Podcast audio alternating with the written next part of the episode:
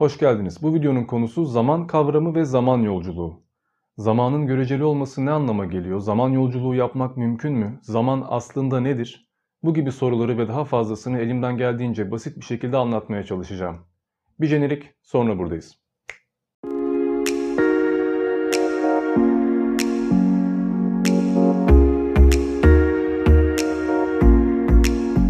Zaman yolculuğu ve zaman fikri hepimizin ilgisini çeken bir konu. Çünkü hepimiz zamanla alakalı düşünüyoruz, zamanla yaşıyoruz. Geçmişle alakalı konuştuklarımız belli bir zaman dilimi, gelecekle alakalı konuştuklarımız belli bir zaman dilimi, ömrümüz belli bir zaman dilimi. Sonuçta zaman bizi yıpratacak ve eninde sonunda öleceğiz. Burada kısıtlı bir hayatımız var ve bunu uzatma fikri hepimize cazip geliyor. Ya da en azından geçmişte yaşama fikri, belki geleceğe gitme fikri. Çünkü görebileceğimiz birçok şey var ve biz birçok şeyi görmediğimizi düşünüyoruz. Çoğumuz orta çağda yaşasaydım şöyle olurdu. Keşke bir şövalye olsaydım diye düşünüyor. Çoğumuz da ya 2500'lerdeki teknoloji acaba nasıl olacak, acaba neleri kaçırıyorum diyerek yaşadığı zamanı üzülüyor. Ama şu bir gerçek ki şu an için elimizde bu zaman var ve sahip olduğumuz tek şey de şu anda yaşayacağımız birkaç yıllık ömür. Ama ya bu daha farklı olsaydı? Ya 500 yıl, 1000 yıl yaşasaydık ya da zamanın her yerinde birden olabilseydik, her yeri ziyaret edebilseydik tıpkı Doctor Who'daki gibi. Merak etmeyin bu gibi konulara ve bunun bilimsel olarak açıklamasına zaten birazdan değineceğim. Şimdilik sadece sizi ısıtmaya çalışıyorum. Zaman yolculuğunu anlayabilmek için zamanın nasıl işlediğini anlamak gerekiyor öncelikle. Daha doğrusu zamanın ne olduğunu anlamak gerekiyor. Zaman basitçe aslında bir boyuttur. Biz üç boyutlu varlıklarız ve yükseklik gibi, genişlik gibi bazı e, ifadelere sahibiz. İki boyutlu varlıklar nasıldır? Ekranda gördüğümüz filmlerdeki varlıklardır. Onlar ekrandan çıkamayacaklar. Sadece bir yansımadan ibaretler. Aslında zaman da böyle bir boyut. Biz zamanın içinde yaşayan varlıklarız. Yani aslında zaman akıp giden, geçmişi ve geleceği olan bir kavram değil. Zaman da tıpkı madde gibi varlığı olan, sabit olan bir olgu. Aslında zaman geçiyor demek bile çok doğru bir tanım değil. Zaman sabit, biz zamanın içinde geçiyoruz. Yani zaman ilerlemiyor, zaman belli bir yöne doğru akmıyor. Zaman durgun, biz zamanın içinde hareket ediyoruz ve bu hareket edişler yüksekliğe göre, yer çekimine göre, hıza göre, birçok etkene göre değişebilir. Bana göre bir yıl geçiyorken size göre 30 yıl geçebilir. Belki geçmişe gidebiliriz, belki geleceğe gidebiliriz farklı farklı teoriler var ve zaman yolculuğu yapmak için de belirli bir formda olmanız gerekiyor.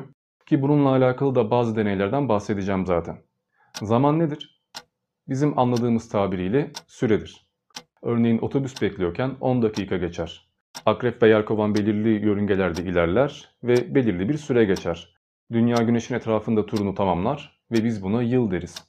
Siz bu videoyu izliyorken 30 dakika geçer. 40 da geçebilir gerçi video biraz uzun olabilir. Şu an o henüz belli değil ama özetle zaman bizim için süreyi temsil ediyor. Fakat süre gerçek zamanı temsil etmiyor. Süre zamanın neresinde olduğumuzu gösteriyor. Ki bu süre değişebilir. Zaman peki kendini nasıl var ediyor? Madem ki zaman donuk bir şey ve bize göre yıllar, dakikalar, öncesi sonrası vesaire var. O zaman zaman tam olarak neyi temsil ediyor? Zamanın kendini belirleyen bir sistemi var mı? Neticede evrende Planck sabiti gibi, pi sayısı gibi birçok sabit var ve bunlar fiziksel ortamımızı stabil tutuyorlar yani sabit tutuyorlar. Peki zaman kendini nasıl sabit tutuyor? En basit tabiriyle şöyle. Sezyum atomu saniyede ben burada saysam sıkılacağınız kadar büyük rakamlarla titreşiyor ve bu titreşim algıyı oluşturuyor. Bu sezyum atomu o kadar çok titreşiyor ki bunu tespit edebilmek için belirli bir sistem oluşturmanız lazım. Ki buna da atom saati diyoruz. Ve atom saatiyle bir saniyenin milyonda birini, milyarda birini bile inceleyebiliyoruz. Yani kuantum boyutuna iniyoruz ama burada kuantum fiziğine girmeyeceğim. Çünkü zaten bu bahsedeceğim konular da aslında biraz kafa karıştırıcı konular. Bizi bu atom saatinde ilgilendiren konu şu. Siz iki atom saatini aldığınızda ve bunlardan birini yerde tutup diğerini de atıyorum 2000 metre yükseğe koyduğunuzda veya bir uçağa yerleştirdiğinizde bu iki atom saati arasındaki süre farklı olacaktır.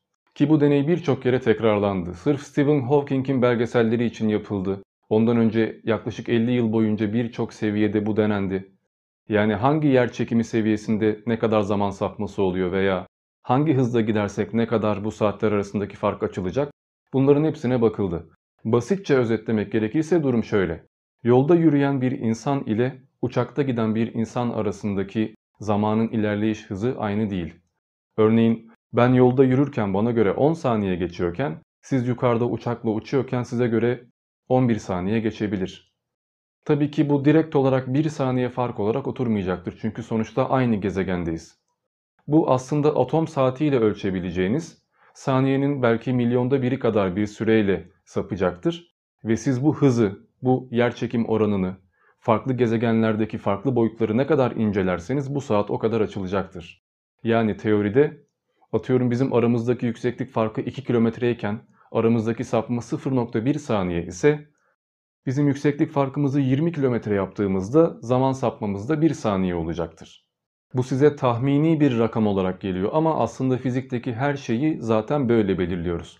Bazı prensiplerle, bazı yasalarla neyin ne kadar uzakta olacağını, neyin nereye ne zaman geleceğini metre bölü saniye gibi hesaplamalarla yapabiliyoruz. Örneğin bir araç 1 saniyede 5 metre gidiyorsa 10 saniyede 50 metre gider.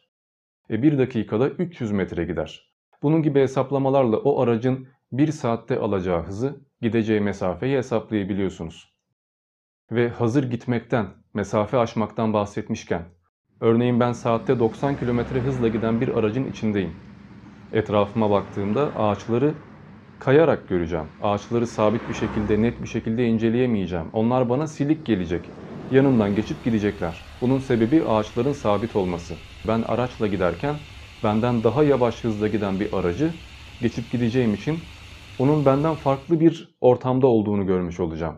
Ama ben 90 ile gidiyorken tam 90 km hızla giden bir araç yanıma gelirse, ikimiz de aynı hızla gidersek, ben o aracın içindeki insanın saç tellerine kadar onu çok rahat inceleyebilirim. O sanki hiç ilerlemiyormuş gibi, sanki ikimiz de sabit bir şekilde duruyormuşuz gibi onu görebilirim. Hatta bana göre etraf ilerliyor olur. Yani sanki çevrem hareket ediyor ve ben sabitmişim gibi olur. Ki aslında bunu vapura bindiğinizde falan da hissedersiniz. Sanki siz iskeleden uzaklaşmıyorsunuz, iskele sizden uzaklaşıyor gibi gelir. Bunun sebebi harekette olan bir varlığın durgun olan bir varlığa göre farklı bir düzleme geçiyor olması.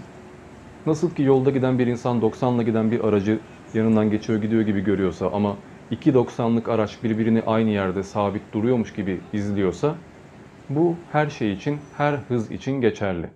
Bu size basit gelebilir. Ya ne var canım işte sen hızlı gidiyorken birini geçiyorsun. Biri senden hızlıysa seni geçiyor. Bu kadar basit diye düşünüyor olabilirsiniz ama işte bu basitlik, bu ufak hesap zaman sapmasını yaratıyor. Nasıl mı yaratıyor? Şimdi farz edelim ki ben saatte 1 kilometre hızla giden bir araçtayım ve havaya bir top fırlattım. Top yukarı çıkıp yere düşene kadar benim alacağım mesafe örneğin 50 metre. Ama ben saatte 1000 kilometre hızla giden bir araçla bunu yaptığımda top yukarıdan yere düşene kadar benim alacağım mesafe kat ve kat fazla olacaktır. Ben ondan çok daha hızlı olacağım için öncekine göre çok fazla şey göreceğim, çok fazla bilgiyi işleyeceğim ve tıpkı A noktasından B noktasına giderken o mesafeyi aşar gibi zamanı da aşmış olacağım. Çünkü ne kadar hızlı gittiğim zamanı nasıl algıladığımı da değiştiriyor aslında. Zaten bu yüzden bizim navigasyon cihazlarımızın bize gönderdiği bilgiler bizim zamanımızda tam olarak uyuşmuyor. Arada 1-2 saniyelik bir sapma oluyor. Çünkü navigasyon cihazları bizim elimizin altında değil. Onların bize gönderdiği sinyaller gökyüzünden geliyor. Tıpkı navigasyon cihazının farklı bir zaman algısında olması gibi bizim zaman algımız da bazı oranlara göre değişebiliyor. Ki burada canınız sıkıldığında zamanın yavaş geçiyor gibi hissedilmesinden bahsetmiyorum. Çok mutluyken zaman bir anda geçti ya demenizden bahsetmiyorum. Gerçek anlamda zamanın yavaş veya hızlı geçebilmesinden, zamanı nasıl algıladığımızın değiştirilebilmesinden bahsediyorum. Çünkü zaman algılanan bir olay. Yani sıcak ve soğuk gibi. Sabit bir şey aslında. Ve siz bu algıyı değiştirebilirsiniz. Çünkü zaman sabit ama onu algılayanlar bu sabitliği değiştirebilirler. Zaten bu yüzden siz uyuyorken saatler süren bir rüya görüyorsunuz ama bu saatler süren rüya gerçek hayatta 4-5 saniyeye denk geliyor. Yani sizin ne uzun rüyaydı bir türlü bitmedi ya dediğiniz o rüyalar, o kabuslar aslında 2-3 saniye içinde yaşanıyor. Çünkü biz her şeyi algılayan varlıklarız. Biz bir şeyi nasıl görüyor ve hissediyorsak bize göre o gerçekliği temsil ediyor. Fakat gerçeklik tek bir gerçeklikten ibaret değil. Bizim duyamadığımız sesleri duyanlar, bizim yakalayamadığımız frekansları yakalayanlar, bizim göremediğimiz renkleri görenler, bizden farklı bir gerçeklik yaşayan hayvanlar var. Ki gerçeklik de aslında beynin kendini kandırmak için uydurduğu bir ortamdan ibaret. Fakat gerçekliğe girmeden önce zamanı iyice bir anlamak lazım. Size hıza ve yoğunluğa göre zamanın değişebildiğinden bahsettim ve hızlı bir araçta giderken yavaş insanların bize göre durağan olduğundan bahsettim. Peki bu hızı çok arttırırsak ya da çekim gücünü çok yükseltirsek ne olur? Bu durumda bir uçak bile havada asılıymış gibi bize görünmeye başlayacak. Siz ışık hızına doğru gittikçe her şey size göre kare kare, fotoğraf fotoğraf gibi görünmeye başlayacak. Ki ışık hızı bilebildiğimiz kadarıyla evrende gidilebilecek en son hız. Saniyede neredeyse 300 bin kilometre. Ki bu hız hemen hemen bilebildiğimiz bütün gerçekliği yıkabilecek bir hız. Zamanı durdurabilecek bir hız. Çünkü zaman da bize göre belirli bir akışta hissediliyor ve bizim hissedebileceğimiz en büyük akış aslında ışık hızının akışı. Işık hızı öyle basit bir hız değil. Ben parmağımı ışıklatana kadar dünyayı 8 kere turlamış olacaksınız. Işık hızında giderseniz 1 saniye içinde dünyayı neredeyse 8 kere tamamen turlayabileceksiniz. Bunu hayal etmesi bile imkansız aslında ama bu hız yani dünyayı turlamak aslında çok basit bir şey. Evren o kadar geniş ki ışık hızında yıllar bile gitseniz ulaşamayacağınız yerler var. Hatta bizden milyonlarca ışık yılı uzaklıkta olan nesneler var. Ki ışık yılı basit tabirle şöyle. Siz 1 saniye içinde 300 bin kilometre gidebiliyorsanız bu 10 saniyede 3 milyon kilometre yapar. Siz bu 10 saniyeyi 10 yıl, 10 milyon yıl yaparsanız bu mesafe ne kadar büyüyecek? İşte evren de o kadar geniş. Evren çok geniş ve evrenin bir ucundan diğerine gitmek milyonlarca yıl alabilir ışık hızında gitsek bile. Bu yüzden biz şimdi biraz daha yakın objelere bakalım. Örneğin bizim gözümüzle görebildiğimiz en güçlü varlık olan güneşe bakalım. Güneş ışık yılıyla gitmeye kalksaydık yani ışık hızıyla ilerleseydik bile 8 dakikada ulaşabileceğimiz bir mesafede. Yani biz onu gözümüzle görüyoruz ama aramızda milyonlarca kilometre var. Eğer güneş bize ışık yansıtıyor olmasaydı onun orada olduğundan haberimiz bile olmayacaktı. İşte güneş bu kadar uzak ama yine de bize görünebiliyor, bize o gerçekliği verebiliyor. Fakat güneşin bize ışık hızıyla 8 dakika mesafede olmasının başka bir anlamı daha var. Bu demek oluyor ki biz gerçek güneşi değil, güneşin bize gönderdiği ışığı görüyoruz. Ve o ışık 8 dakika önce yola çıktı. Yani biz şu anda tepeye baktığımızda güneşi görüyoruz ama aslında bizim gördüğümüz görüntü 8 dakika öncesine ait. Tıpkı bir hologram gibi. Hani siz hologramla bazı yapay görüntüler oluşturabiliyorsunuz ya ışıkları yansıtarak örneğin burada olmayan birini buradaymış gibi gösterebiliyorsunuz. Işığın da yani güneşin bize gönderdiği görüntünün de formu aynen böyle. Biz güneşe baktığımızda aslında canlı olan güneşi görmüyoruz. Güneş patlasaydı bile biz bunu 8 dakika sonra fark edecektik. Çünkü bizim gördüğümüz geçmişin görüntüsü. Aslında biz her gökyüzüne baktığımızda geçmişe bakmış oluyoruz. Biraz kafa karıştırıcı geliyor çünkü biz gördüğümüz her şeyi senkronize algılayan varlıklarız. Ben şu anda birinin yolda düştüğünü görüyorsam o o anda düşüyordur.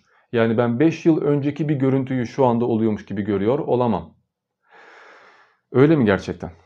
Örneğin siz şu anda bu band kaydını izliyorsunuz ve ben bunu 1 Kasım'da çektim. Ama size 6 Kasım'da ulaşıyor ve isterseniz bunu 26 Kasım'da falan tekrar izleyebilirsiniz. Bu size normal geliyor çünkü bu bir band kaydı. Ben bunu çektim ve yükledim. Bunun farkındasınız. Ama ya bu canlı olsaydı? Örneğin siz 6 Kasım'dan benim 1 Kasım'da kaydediyor olduğum bu videoya etki edebilseydiniz ya da benim bu sahte görüntümü aşıp bu kaydı yapıyor olduğum ana girebilseydiniz bu durumda her şey daha farklı görünecekti. Ki birazdan bunlara da geleceğiz. Birazdan geleceğiz, birazdan geleceğiz diyorum ama hakikaten birazdan geleceğiz. Ya bahsedecek o kadar çok konu var ki Kısa kısa hepsine girmeye çalışıyorum. Size zaman yolculuğunu ve gerçekliğin ne olduğunu anlatabilmem için önce bunları biraz yorumlamam, bazı şeylerden bahsetmem lazım. İşte hızlı gitmek, yer çekimidir veya metre bölü saniyedir. Bunun gibi bazı şeyleri anlatmam gerekiyor. Çünkü burada oturup izafiyeti anlatacak vaktim yok. Ha ben anlatırım anlatmasını ama video çok uzar ve izlemezsiniz. Dolayısıyla kısaltıp kısaltıp anlatıyorum. Dönelim bizim gördüğümüz şeylerin aslında gerçek zamanı temsil etmiyor oluşuna yani güneşe. Bunu aslında şöyle de algılayabilirsiniz. Band kaydı belki biraz daha silik bir örnek gibi gelmiş olabilir. Siz canlı yayın izliyor olduğunuzu varsayın. Örneğin bir futbol maçını izliyorsunuz. O yayının size ulaşması 3-4 saniye sürüyor. O sinyalin yorumlanması, televizyonun bunu algılaması, görüntüyü vermesi. Tıpkı spikerlere sesin geç gitmesi gibi. Ama siz canlı yayın izliyorken o gole eş zamanlı olarak seviniyorsunuz. Fakat aslında 4-5 saniyeki bir olayı canlı yayın gibi izliyorsunuz. İşte bizim canlı yayın olarak algıladığımız, canlı hayat olarak algıladığımız bütün tecrübeler, gördüğünüz, duyduğunuz her şey aslında böyle gecikmeli geliyor bize. Beynimiz aldığı bilgileri yorumlamaya çalışıyor ve bunları sese, görüntüye dönüştürüyor ve biz de bunları fark ettiğimizde algıyı yaratmış oluyoruz. Tıpkı 8 dakika önceki güneşe bakar gibi ya da tıpkı 5 saniye önce bağıran birinin sesini ses hızı yüzünden gecikmeli olarak duymamız gibi. Bizim aramızdaki mesafe ne kadar açılırsa benim sesim size o kadar geç gelecektir. İşte bunun gibi ışık da mesafe ne kadar açılırsa o kadar geç geliyor. Ama biz ışığı görünce gerçeği gördüğümüzü zannediyoruz. Örneğin gökyüzüne baktığımızda yıldızları görüyoruz değil mi? Orada milyonlarca yıldız var. Fakat aslında varlar mı? Hiç bunu düşündünüz mü? Bize en yakın yıldız bile ışık hızıyla gitseydik yıllar alacaktı. O kadar uzakta. Biz o ışık yansımasa orada o yıldızların olduğunu bile göremeyeceğiz, bilmeyeceğiz. Ve belki bilmediğimiz birçok şey var şu an gökyüzünde olan. Ama bildiğimizi sandığımız şeyler de aslında yanlış olabilir. Işık hızıyla yıllar alan bir mesafede olmak demek, gerçekleri yıllar sonra görüyor olmak demek. Örneğin biz şu anda 100 yıl öncesinin gökyüzüne bakıyor olabiliriz. Belki o gördüğümüz yıldızlardan bazıları çoktan patladı ama bundan haberimiz bile yok. Biz onları hala orada varmış gibi görüyoruz ve orada olduğuna inanıyoruz. Örneğin bizden 100 ışık yılı uzaklıkta olan bir gezegen bizim dünyamıza bakıyor olsaydı, oradan bizi izlemeye çalışan bazı varlıklar olsaydı, şu anda 2019'u değil 1919'u göreceklerdi. Ama biz şu anda 2019'u yaşıyoruz. Garip geliyor farkındayım ama evren zaten garip bir şey. Bizim gerçekliği yorumlayışımız da böyle gariplikler üzerine kurulu ve bu gariplikleri ne kadar çözebilirsek o kadar bilimde ilerlemiş olacağız. Ve zaman yolculuğu da işte bu garipliklerden bir tanesi. Çünkü zamanı algılayışımız da garip. Çünkü gelecek çoktan geçmiş, geçmiş ise hiç gelmemiş olabilir. Çünkü bunların hepsi bir kalıp. Ama dediğim üzere biz bunları böyle algılayamıyoruz. Aksi türlü yaşayamazdık. Böyle algılamak zorundayız. Biz şu an nasıl hissediyorsak bunun gerçek olduğuna inanmak zorundayız. Beynimiz bizi kandırmak, bize bir illüzyon göstermek zorunda. Çünkü biz düşünebilen varlıklarız. Bazı şeylerde yanlışlık olduğunu sezdiğimizde bu bizi rahatsız ediyor. Örneğin siz beni görüyorken, ben burada konuşuyorken benim ağzımın oynayışıyla çıkan sesin senkronize olmasını istersiniz. Şu anda ben konuştuğumda benim sesim ile görüntüm birbirine uyuşmadığı için bu size rahatsızlık veriyor. 5 dakika bunu yapmaya kalkarsam videoyu kapatacaksınız. Kapatmayın diye ben sesi düzelttim tekrardan. İşte beynimiz bu şekilde gördüğü her şeyin gerçek ve uyumlu olduğuna inanmak zorunda. Dolayısıyla gördüğü ışığın da sahte olmasını aslında arka planda bırakmak zorunda. Biz bir şeyin ne kadar gerçek olduğuna inanırsak o kadar içimiz rahat eder. Zaten bu yüzden bazı inançlar geliştiriyoruz çünkü inanmaya meyilli varlıklarız. 90 kilometrelik bir araçta giderken yanımızdaki aracın da 90 kilometrede gidiyor olduğu halde sabit, durgun olduğuna inandığımız gibi belki de yıllardır gökyüzünde olmayan o yıldızların orada olduğuna, gerçek olduğuna inandığımız gibi benim konuştuğum şeylerin de gerçek olduğuna inanmaya meyilliyiz. Ve bu bazı şeylerin üstünü gerçekten de örtebilir. Biz bu örtüleri kaldırdıkça işte kafamızı ağrıtan, başımızı ağrıtan hadi canım bu da olmaz artık dedirten şeyler öğreniyoruz. Bize bu garipliklerden birini öğreten şey ise hız. Hani bahsettim ya ışık hızına gittiğimizde zaman bile durabilir. Işık hızına gitmeseniz de ona yaklaştığınızda gene zaman durmuş gibi algılanabiliyor. Örneğin Quicksilver gibi, Flash gibi karakterlere baktığınızda onların çok hızlı koştukları için, çok hızlı oldukları için etrafındaki her şeyin duruyormuş gibi göründüğünü fark ediyoruz. Onlara göre her şey böyle.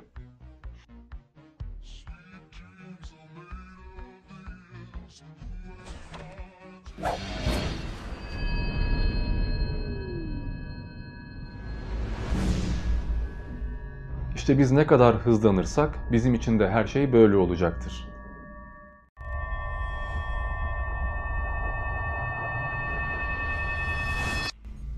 So you're fast. Ki aslında bunu size şöyle gösterebilirim. Şu anda ben ellerimi oynatıyorum. Bunlar size hareket gibi geliyor değil mi? Yani şu anda ben hareketli bir görüntüyüm. Böyle inanıyorsunuz. Aslında böyle değil. Bir videoya baktığınızda bir saniye içinde size 25-30 kadar fotoğraf gösterildiğini görürsünüz. Çünkü video demek hızlı fotoğraf çekmek demek. Siz normalde fotoğraflar alıp baktığınızda onların sabit olduğunu görüyorsunuz. Bu normal geliyor. Ama arka arkaya çok ufak hareketlerle fotoğrafları yerleştirirsek ve bu fotoğrafları çok kısa bir süre içerisinde hızlı gösterirsek bu size görüntü gibi gelecektir. İşte videolarda, filmlerde aynen böyle. Aslında siz arka arkaya yerleştirilmiş hızlı fotoğrafları görüyorsunuz. Saniyede 24 veya 25 kare yani frame per second. Aslında bunu şöyle de örnekleyebiliriz. Hani çocukken ufak defterlerin sayfalarına arka arkaya resimler çizerdik. Bu defterin sayfalarını çevirdiğimizde sanki resimler hareket ediyormuş gibi görünürdü. İşte aslında gerçek hayatta böyle. Sezyum atomunun bir saniye içinde her titreşimi bir fotoğrafı yaratıyor. Ve bu fotoğraf sayesinde biz gerçeği, algıyı yaşıyoruz. Yaşıyoruz. En önemlisi de bu. Ama sezyum atomunun o her titreşimini tek tek yakalasaydık, o kadar hızlı gidebilseydik aslında yaşayan, canlı olan, düşünen varlıklar olmayacaktık. Fotoğraflardan ibaret olacaktık. İşte evrende aynen böyle. Siz bir filmi hızlandırdığınızda hızlandığını nasıl anlıyorsunuz? Hareketler daha hızlı geliyor. Gözlerimiz takip edemiyor. Ama gözlerimiz daha hızlı hareket ediyor olsa ve daha hızlı algılıyor olsaydık bize göre hızlandırılmış olan film aslında normal olacaktı. Siz bir filmi hızlandırmak için saniyede 40 kareye çıkarabilir ya da yavaşlatmak için 15 kareye indirebilirsiniz. Ama 15 kareye indirdiğinizde gözleriniz aradaki boşlukları yakalamaya başlayacak. Görüntüler donuyor gibi görünecek. Hızlandırdığınızda ise gene tıpkı arabadan etrafa bakıyormuş gibi arada silik silüetler göreceksiniz. Eğer siz gerçek hayatta da ışık hızına kadar çıkabilirseniz her şeyi böyle donmuş olarak algılarsınız ya da çok yavaş ilerlerseniz her şey silüet gibi görünmeye başlar. Ki evrende ışık hızında gidebilen parçacıklar ya da gerçekten çok donuk olan parçacıklar var ve onlar da farklı bir gerçekliği tecrübe ediyorlar aslında. Ve bununla alakalı CERN'de yapılan deneylere baktığımızda örneğin yapay bir kara delik yaratmak ya da parçacıkları ışık hızında çarpıştırmak, parçacıkları zamanda geriye veya ileriye göndermeye çalışmak. Bu gibi şeyler sadece bilim kurgu filmlerinde karşılaştığımız şeyler değil. Gerçek dünyamızda yani bizim gerçek olarak algıladığımız bu dünyada biz henüz yaşıyorken bunlar deneniyor. Ve belki de birkaç yüzyıl sonra zaman yolculuğu gerçekten de ciddi anlamda konuşulan bir şey haline gelebilir. Ki zaman yolculuğuyla alakalı da zaten bazı fikirler var. Yani herkesin kafasındaki zaman yolculuğu aslında farklı. Size sorsam muhtemelen zaman yolculuğunu şöyle tabir edeceksiniz. Ben 2019'dayım. Bir anda 1919'a gideceğim. Buradan kaybolup orada meydana geleceğim. Ya da ben burada kalacağım. Zaman yolculuğunu yapacağım. Yıllarca diğer yıllarda gezineceğim ve burada kaldığım yere geri döneceğim.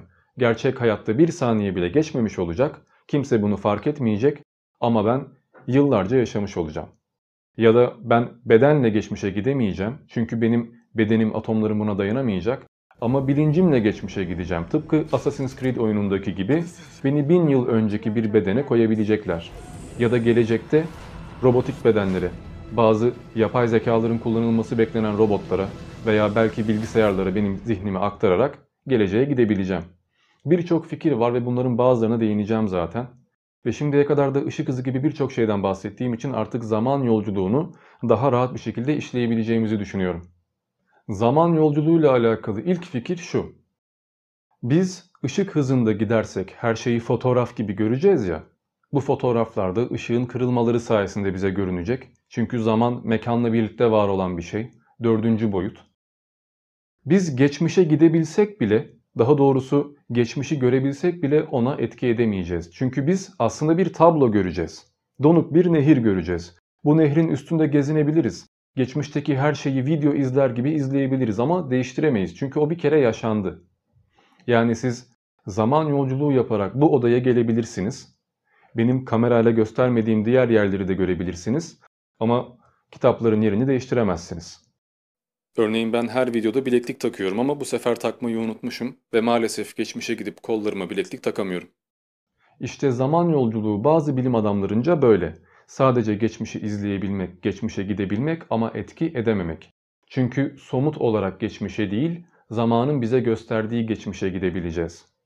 Ve aynı zamanda ışık hızına çıkabilmek ya da bu kadar yoğun bir çekim ortamında yani zaman yolculuğu yapabilecek bir çekim ortamında hayatta kalabilmek mümkün değil. Biz bunu bir bedenle yapamayız. Biz bunu ancak parçacık seviyesinde ya da belki zihnimizi göndererek yapabiliriz.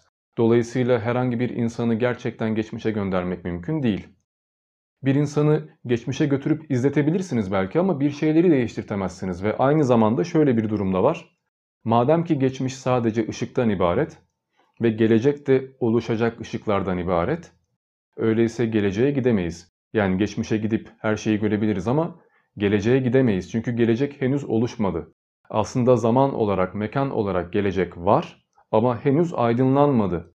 Yani biz ışığı da geçip, ışık hızını da geçip geleceğe gidemeyiz. Çünkü ışık hızını, geleceği geçtiğimizde görecek bir şey kalmayacak. Bu birinci teoriydi. Bir de şöyle bir fikir var. Tam tersi. Geçmişe gidemezsiniz ama geleceğe gidebilirsiniz. Nasıl mı? Bunu da şöyle izah etmeye çalışayım. Örneğin bana göre bir yıl geçiyorken size göre 30 yıl geçirirsek ben aslında 29 yıl ileri geçmiş olacağım değil mi? Veya bizim Interstellar'daki, Doctor Who'daki ve e, Back to the Future filmindeki gibi şeylerde gördüğümüz nedir? Bana göre bir saniye geçer, bir cihaza girerim, bir şeyler olur ve bir anda başka bir zamanda meydana gelmiş olurum. Bu teorik olarak mümkün değil. Yani ışınlanma gibi bir yerden bir yere gitmek mümkün değil. Ama yine bana göre bir saniye geçirtip size göre 50 yıl geçirtebilirim. Yani siz bu videoyu durdurup tekrar başlatana kadar ben 50 yıl yaşlanabilirim. Ve bu 50 yılı dolu dolu yaşarım. Ki bu da aslında zaman yolculuğu demek. Yani ben her 50 yıl için bir saniye yaşasaydım milyonlarca yıl dünyanın ne olduğunu görebilecektim. Bu aslında ölümsüz olmak gibi. Ki bu fikirler öyle sadece Jules Verne'in romanlarında falan yok. Bazı kutsal kitaplara baktığınızda da bana göre bir yıl size göre 50 bin yıl gibidir tabiri böyle açıklamalar görüyoruz. İşte bu şekilde geleceğe gitmek mümkün olabilir. Yani siz çekim gücü farklı olan bir gezegende ya da ışık hızında ilerleyen bir araçta durursanız ki ışık hızında durmasanız bile çok hızlı giden bir araçta olursanız örneğin Ay'a falan gitmeye çalışırsanız zaman akış hızımız değişeceği için bana göre bir yıl geçiyorken size göre 30 yıl geçebilecek. Ve bu şekilde ben aslında 30 yıl ileri atlamış olacağım. Ki bunu illa 30 yapmak zorunda değiliz. Belki de 500 yıl ileri bile gidebilirim. Ama buradaki durum direkt zamanın içinde hareket etmek olmayacağı için geçmişe gidemem. Çünkü geçmiş zaten bir kere yaşandı. Ona etki edemem. Ama gelecek henüz gelmediği ve geliş hızı da sabit olduğu için ben bu hızı kendim için değiştirebilirsem eğer gelecekte istediğim kadar vakit geçirebilirim. Ha bir de geçmişi değiştirememe konusunda şöyle bir fikir var. Geçmişi niye değiştiremiyoruz? O bir kere yaşandı onu etki edemeyiz diyoruz ya. Bunun sebebi nedir? Geçmişi değiştirirsek aslında geleceğin de değişeceği içindir. Örneğin ben şu an zamanda geçmişe gitsem ve bir şeyleri değiştirsem gerçek zaman bu olacağı için zaten değiştirilmiş olan şeyin değiştirildiğini fark edemeyecektim. Zaten burada bir şey değiştirilmiş gibi olmayacaktı aslında. Tabi bu tek bir evrenin var olduğunu düşünürsek mümkün. Ki buna aslında dedenizi öldürmek paradoksu deniliyor. Bu nasıl? Örneğin ben geçmişe gittim diyelim. Geçmişte dedemi öldürdüm. Dedem genç yaşta öleceği için onun çocukları doğmayacaktı. Yani annem veya babam doğmayacaktı. E annem veya babam doğmazsa ben de doğmayacaktım. Dolayısıyla dedem ölürse ben de doğamayacağım için geçmişe gidemeyecektim. Ama ben doğarsam geçmişe gidip dedemi öldürebilirim. E, dedem ölürse ben doğamam. Ben doğamazsam dedem yaşamış olur. Bu bir kısır döngü sonsuza kadar gidiyor. Bundan kurtulmanın tek yolu gerçekliğin tek bir alternatiften olmadığını düşünmek. Yani zamanın tek bir hızda akmadığını düşünmek. Biz zamanı tek bir yolda ilerleyen bir çizgi gibi düşünüyoruz. Zaman buradan geliyor, buraya gidiyor. Yaşandı, yaşandı, yaşandı, yaşandı ve yaşanacaklar. Ama eğer zaman birçok yönde akan birçok çizgiden ibaretse Bu durumda paralel evrenler teorisine giriş yapmış oluyoruz ve her geçmişe gitmek, her bir şeyleri değiştirmek paralel bir gerçeklik yaratmak demek oluyor aslında. Yani aslında ben geçmişe gidip dedemi öldürdüğümde hem benim dedemi öldürdüğüm ve benim doğmadığım bir gerçeklik oluşacak ve o gerçeklikte ben olmayacağım. Hem de benim doğup dedemi öldürmeye gittiğim gerçek gerçeklik oluşmaya devam edecek. Ve bunu milyonlarca kere tekrar ettiğimizi düşünelim ki bunu gerçek hayatta yapıyoruz. Örneğin biz her karar verdiğimizde o kararı verdiğimiz ve vermediğimiz iki gerçeklik yaratmış oluyoruz. O kişiyle tanışmasaydınız hayatınız farklı olacaktı. O bölümü okumasaydınız hayatınız farklı olacaktı. O gün öyle sert bir konuşma yapmasaydınız hayatınız farklı olacaktı gibi gibi. Daha da basitleştirelim. Örneğin ben bu akşam dışarı çıkmaya karar verebilirim. Vermeyebilirim. Dışarı çıkmazsam evde otururum ve evde bazı şeyler olur. Dışarı çıkarsam bazı şeyler olur. Örneğin birisi beni bıçaklayabilir. Birisiyle tanışabilirim. Belki bana araba çarpabilir. Belki deprem olur ve evdeyken depremden kurtulabilecektim ama dışarıdayken kurtulamayacağım. Yani birçok ihtimal var. Ve aslında bu ihtimallerin hepsi eş zamanlı olarak yaşanıyor. Ben bir şeye karar verdiğim anda karar vermemiş olabileceğim alternatif bir gelecek de yazılmış oluyor. Ki bu konuyla alakalı size birkaç film önerebilirim daha iyi anlamanız için. Hem de güzel filmler zaten.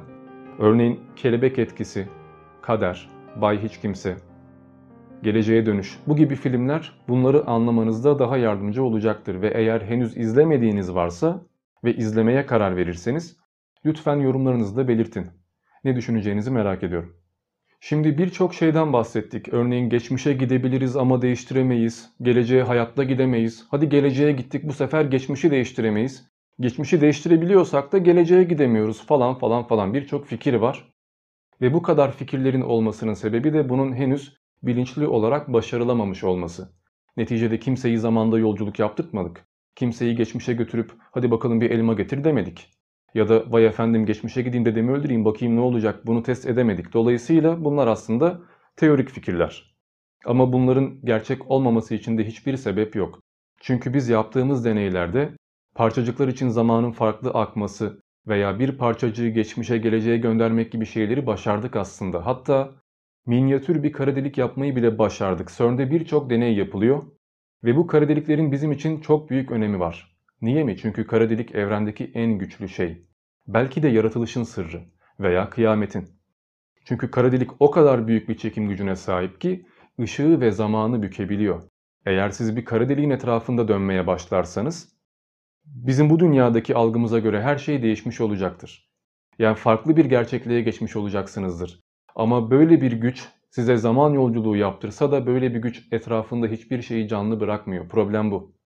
Biz evreni, daha doğrusu uzayı bir boşluk olarak düşünüyoruz. Bizim uzayda gördüğümüz o siyah boş kısım aslında boşluğu ifade etmiyor ama. Aslında biz uzayı bir örtü olarak düşünmeliyiz. Çünkü gezegenlerin bazı yörüngelerde ilerlemesi gibi birçok şey boşlukta değil, belirli bir çekim alanının üzerinde yapılıyor aslında.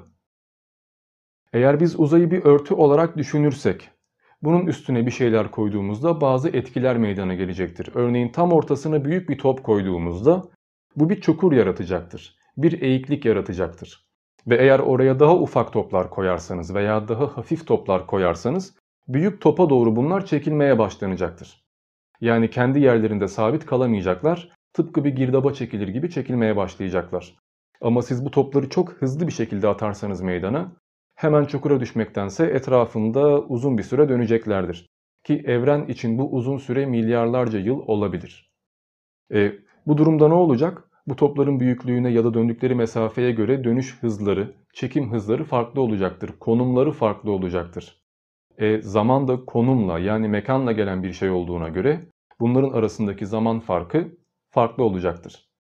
Örneğin şu anda bizim dünyamız Güneş'in etrafında 365 günde dönüyor. Fakat diğer gezegenler farklı yıllarda dönebiliyorlar. Yani daha kısa bir sürede ya da daha geniş bir sürede dönenleri de var. Çünkü onların boyutları farklı ve konumları farklı. İşte bu dönüş, bu yörünge bizim zaman algımızı değiştirebiliyor. Çünkü bizim dünyamızdaki 1 kilogram başka bir gezegende 5 kilograma denk gelebiliyor. Dünya dönüyor dedik, güneşin etrafında tıpkı bu topun etrafında dönermiş gibi bir yörüngesi var dedik.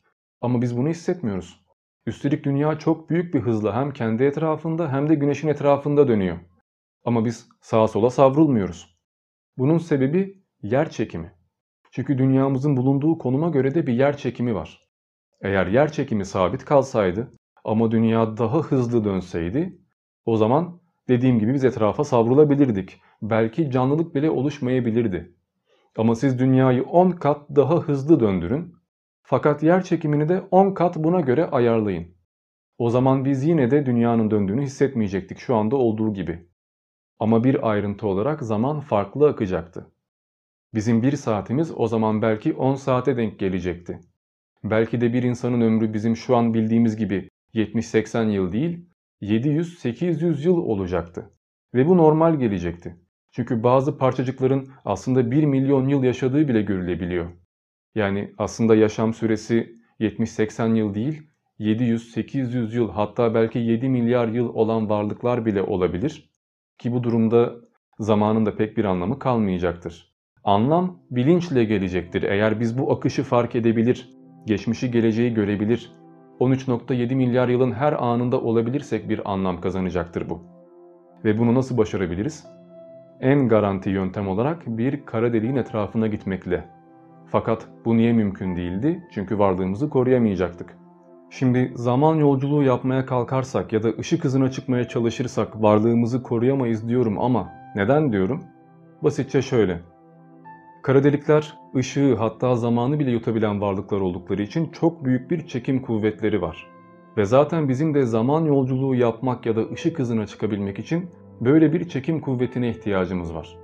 Ama bu çekim kuvveti varlığın yapısını tamamen bozabilir. Hani örtünün ortasına koyduğumuz top vardı ya çok ağırdı. Onun etrafını toplar attığınızda dönüyorlardı. Fakat bu ilk attığımız büyük top eğer çok çok ağır olursa örtüyü o kadar eğecektir ki siz ne kadar hızlı atarsanız atın diğer toplar onun üstüne hemen düşeceklerdir. Kaçamayacaklardır. İşte kara delik de aynen böyle hatta bundan da ağır.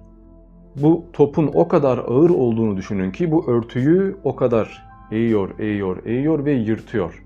Delip geçiyor. Dolayısıyla orada bir delik oluştuğu için ne atarsanız atın hemen oraya düşmeye başlıyorlar. Kara delikte işte sizi aynen böyle çekecek fakat ne yapacağını bilmiyoruz. Orası tamamen tekillik. Yani bütün bilgilerin bir olduğu, bilebildiğimiz hiçbir şeyin var olamayacağı bir ortam. Basitçe şöyle anlatabilirim. Elinize bir kalem alın. Normalde bu kalemi çekiştirmeye çalışırsanız bir süre sonra kırılacaktır değil mi? Bunun hiç kırılmadığını varsayalım.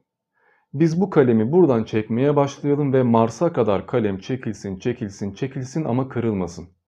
O kadar inceleyecek, o kadar uzayacaktır ki artık mikroskopla bile onu göremeyeceksiniz. Ama kalem bir türlü kopmayacak. Artık kalem olma özelliğini kaybedecek. İşte kara deliğin çevresine girersek de aynen böyle olacak. Veya zaman yolculuğu yapmaya çalışırsak da aynen böyle olacak.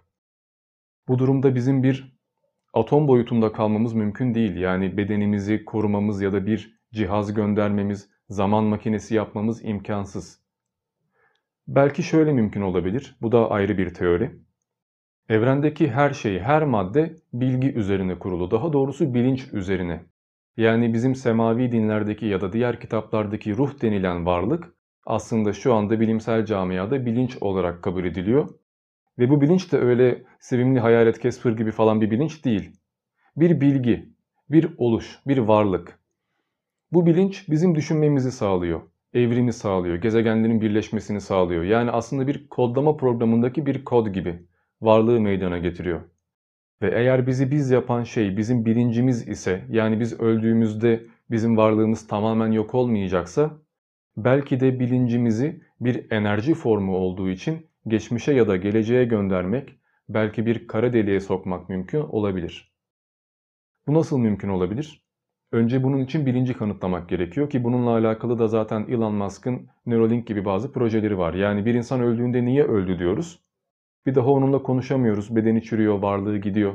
Fakat bedeni çürüse de varlığını tutmayı başarabilseydik, örneğin tıpkı bir hard diskten bir filmi bilgisayara aktarır gibi insanın da karakterini, kişiliğini, hatıralarını, her şeyini başka bir şeye aktarabilseydik, birisi ölmeden önce onun ruhunu mu, bilincini mi artık ne derseniz deyin. Bunu tamamen alabilseydik ne olurdu? Örneğin ölmüş bir akrabanızla bilgisayarda konuşmaya devam etseydiniz ve o tamamen aynı kişi olsaydı. Bu durumda ölüm aslında sadece form değiştirmek olurdu. Hatta bilinç sağ kaldığı sürece ölmenin bir anlamı kalmazdı. Ki bununla alakalı bir film vardı Evrim diye. Onu da açıklamaya tekrardan koyacağım. İşte bu şekilde biz bilinci aktarmayı başarabilseydik, bilince zaman yolculuğu da yaptırabilirdik. Çünkü bilinç ölmeyecekti. Ve geçmişe gittiğinde onu belki bir bedenin içine ya da gelecekte belki bir cihazın içine koyabilecektik. Ya bahsettiğim gibi Assassin's Creed'de bununla alakalı denemeler var zaten. Ve Black Mirror gibi bazı dizilerde zaten bunlara değiniliyor. Ve bunlar sadece bilim kurgu filmlerinde meydana gelecek olaylar değil. Tekrardan söylüyorum. Bunlar bilimsel gerçekler. Hatta bizim kafamızı iyice karıştırabilecek bazı gerçekler daha var. Her şey filmlerde incelenmiyor sonuçta. Örneğin bizim bazı sınırlarımız var değil mi? Işık hızı bir sınır. Işık hızı gidilebilecek en son sınır bize göre. Ya bazı varlıklara göre inilebilecek en son sınır olsaydı? Ya ışık hızının aslında çok yavaş hatta durağan görüleceği bir ortam olsaydı? Tıpkı siz ışık hızına çıktığınızda bütün zamanı, bütün hareketleri bir fotoğraf gibi sabit görüyorsunuz ya. Aynı bu şekilde ışık hızını, zamanı da böyle gören birisi olsaydı. Yani bizim çıkabildiğimiz en son hızın inilebilecek en son hız olduğu bir giriş noktası, bir solucan deliği. Tıpkı sizin 1919'dan girip 2019'da çıkmanız gibi, A noktasından girip B noktasından çıkmanız gibi, bir kara deliğe çıkıp ne olduğunu bilmediğiniz bir aleme girmeniz gibi, ışık hızından milyonlarca kat daha hızlı olunan bir alem olsaydı, bu durumda zamanın her yerinde ve evrenin her bölgesinde, yani 13.7 milyar yılın her yerinde aynı zamanda var olabilirdiniz ki ben böyle deyince çoğunuzun aklına tanrı, melekler, cinler, şeytanlar bir şeyler gelecek ama ben burada ilahi varlıklardan bahsetmiyorum. Yine parçacıklardan bahsediyorum. Takyonlardan. Takyonlar şu anda teorik parçacıklar tıpkı sicim teorisi gibi ama eğer takyonlar gerçekse bu demek oluyor ki aslında ışık hızının, zamanın, evrenin hiçbir anlamı olmayan bir varlık alemi var. Ve bu alem bizim ne yaparsak yapalım ulaşamayacağımız, çünkü ışık hızına bile gelsek erişemeyeceğimiz ve aynı şekilde onların da ne yaparlarsa yapsınlar inemeyecekleri bir kapı olduğu anlamına geliyor.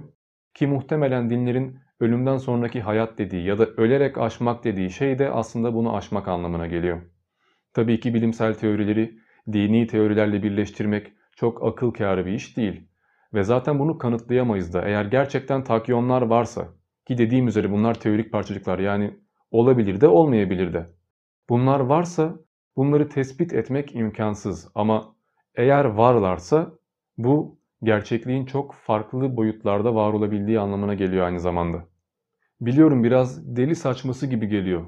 Hadi canım oradan bu da artık bilim değildir yani. Sen uyduruyorsun diyorsunuzdur ama bu da tıpkı sicim teorisi gibi bir teori.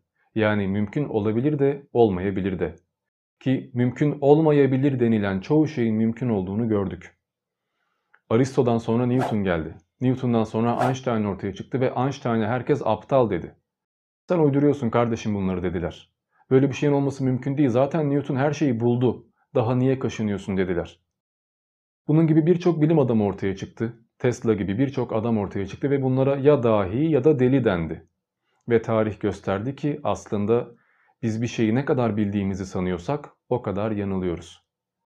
Bana göre bir yıl geçiyorken size göre 30 yıl geçebiliyorsa, milyarlarca yıl yaşayabilen varlıklar varsa, ışık hızına ya da tekillik alemine girdiğinizde zamanın, mekanın, geçmişin, geleceğin bir anlamı yoksa, eğer paralel evrenler gerçekse ve verdiğimiz her karar hem yapılmış hem de yapılmamış iki gerçeklik ortaya çıkarıyorsa, yani kader diye bir şey aslında yoksa, aslında milyonlarca gerçeklik varsa, madem ki beynimiz bir saniye içinde milyonlarca bilgiyi alıyor ama bunların sadece birkaç bin tanesini görüntüye, sese, algıya dönüştürüyorsa ve bizim bilmediğimiz farklı bir gerçeklik varsa tıpkı kuantum boyutu gibi, tıpkı son yüzyılda kuantum fiziği, kuantum mekaniği konusunda milyonlarca şey öğrendiysek ve bunların hepsi bizi şaşırttıysa, gerçek dünya ile parçacıklar dünyası arasında bu kadar çok fark varsa ve takyonlar da gerçek olabilirse, yani 13.7 milyar yılın hiçbir önemi yoksa, 13.7 milyar yılın her anında A ve B noktalarında her yerde eş zamanlı olarak var olabilen varlıklar var ise merak etmeyin dine bağlamayacağım çünkü varsa bile biz bunlara erişemeyeceğiz. Varsa bile biz ne kadar gelişmiş bir teknolojiye sahip olsak da bunlara ulaşamayacağız ve onlar da bize ulaşamayacaktır. Bunu ya varsa o zaman yandınız ha gibi bir şeye çevirmeye gerek yok. Burada bilimden bahsediyoruz ve bilimde ya varsalar her zaman dikkate alınması gereken şeylerdir. Ya varsa diyerek zaten bu kadar şey öğrendik. Ya böyleyse bir de bunu deneyelim diyerek zaten birçok şey geliştirdik. Teknoloji bile böyle ortaya çıktı aslına bakarsanız ve daha ortaya çıkacak milyonlarca şey var. Ve biz yaşadığımız gerçekliğin ne kadar sahte, imitasyon hatta belki de simülasyon olduğunu öğrenmeye başladığımızda tıpkı bir şeyleri senkronize etmek için kendimizi zorlarmış gibi bazı şeylerin de mümkün olup olamayacağını bilemediğimizden ihtimalleri sıralandırmaya başlayacağız. Ve eğer yaşadığımız her şeyin aslında kurgulanmış bir şey olduğunu anlarsak muhtemelen yaşamak bile istemeyeceğiz. O yüzden şimdilik bu kadar. Ben Diamond, Diğer videolarda görüşmek üzere.